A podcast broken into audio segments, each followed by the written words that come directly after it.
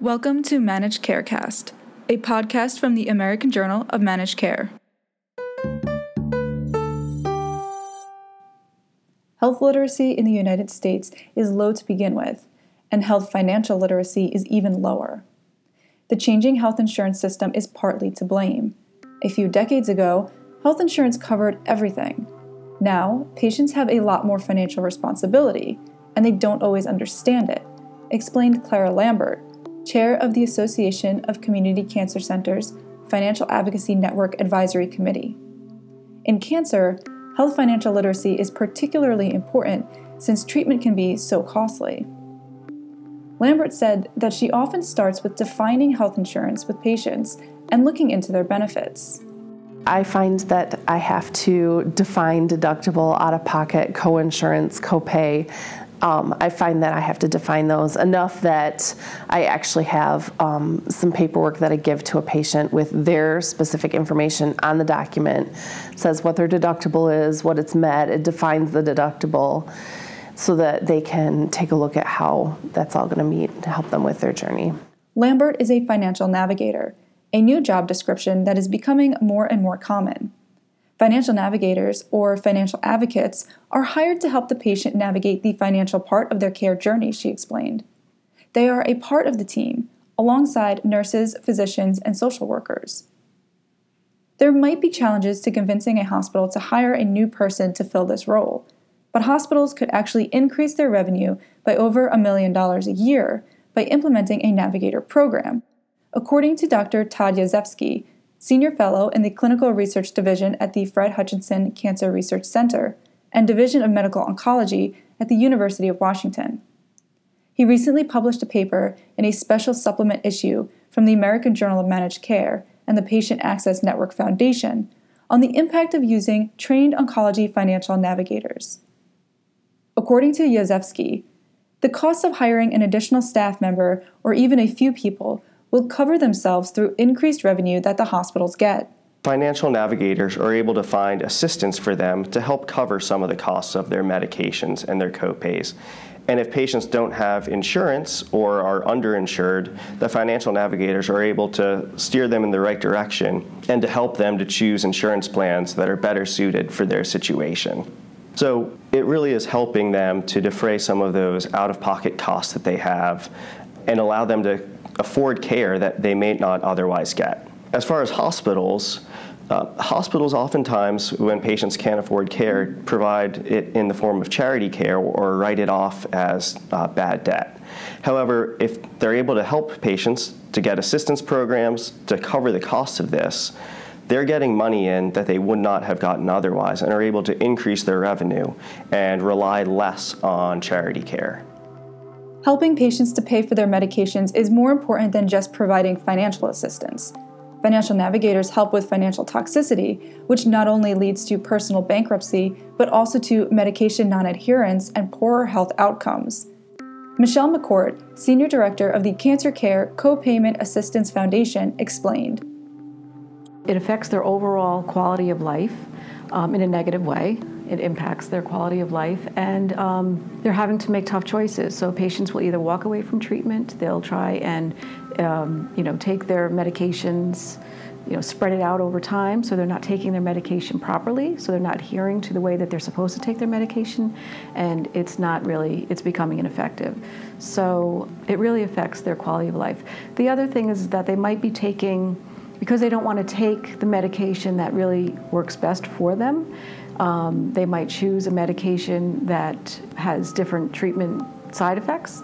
So, you know, making those kind of tough choices just to save as much money as they can, um, it's, you know, it negatively impacts their life.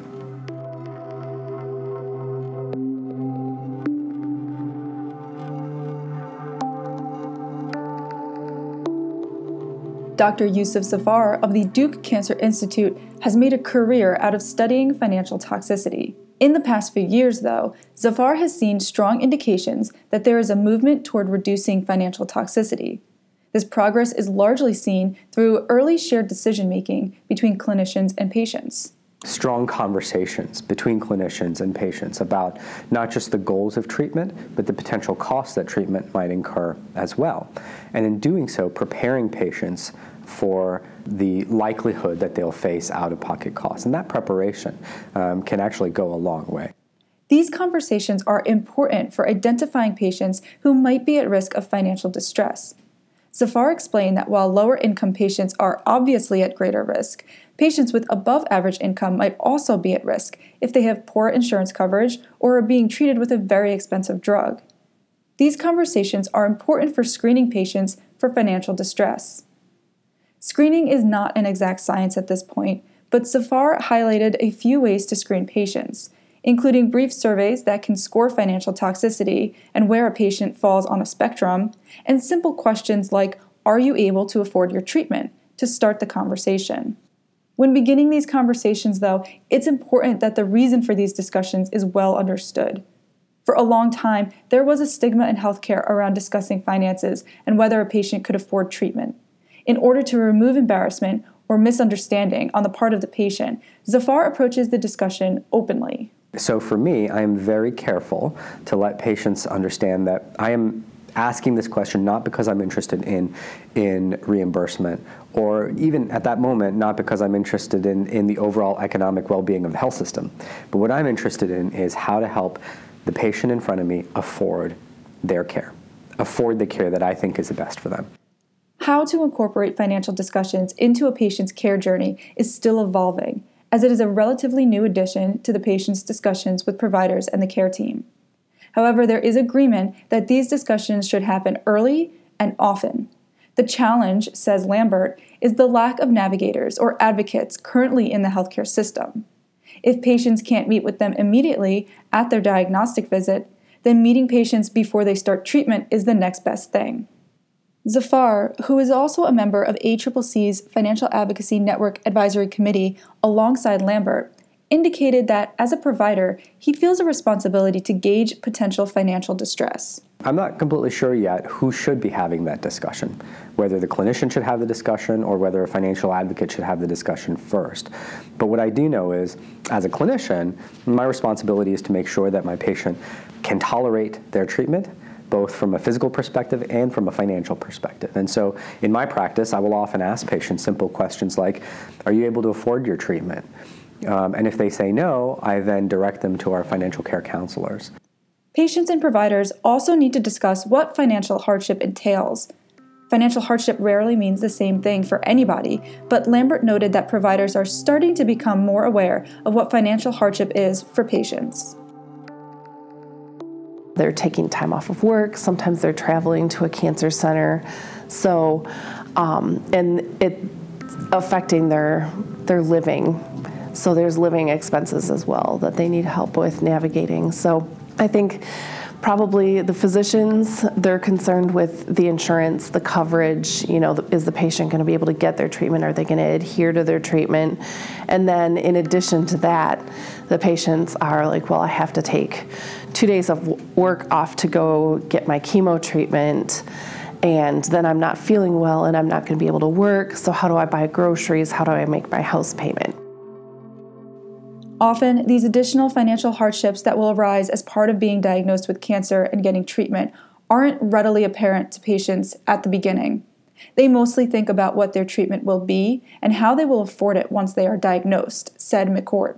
Cancer care provides assistance with everything else that follows, such as non co payment assistance that covers transportation, childcare, home care, and more. I think initially it is, you know, what can I do to get better? Then, as they start to go for treatment and as they start to realize, you know, if they meet with a social worker or they meet with financial counselor at the, the treatment centers that they're going to, I think then they start to see what other resources are available to them and realizing that there's other needs that they have that um, they didn't think kind of went along with, with treatment. For more on financial toxicity and financial assistance, visit ajmc.com or see the show notes for related stories.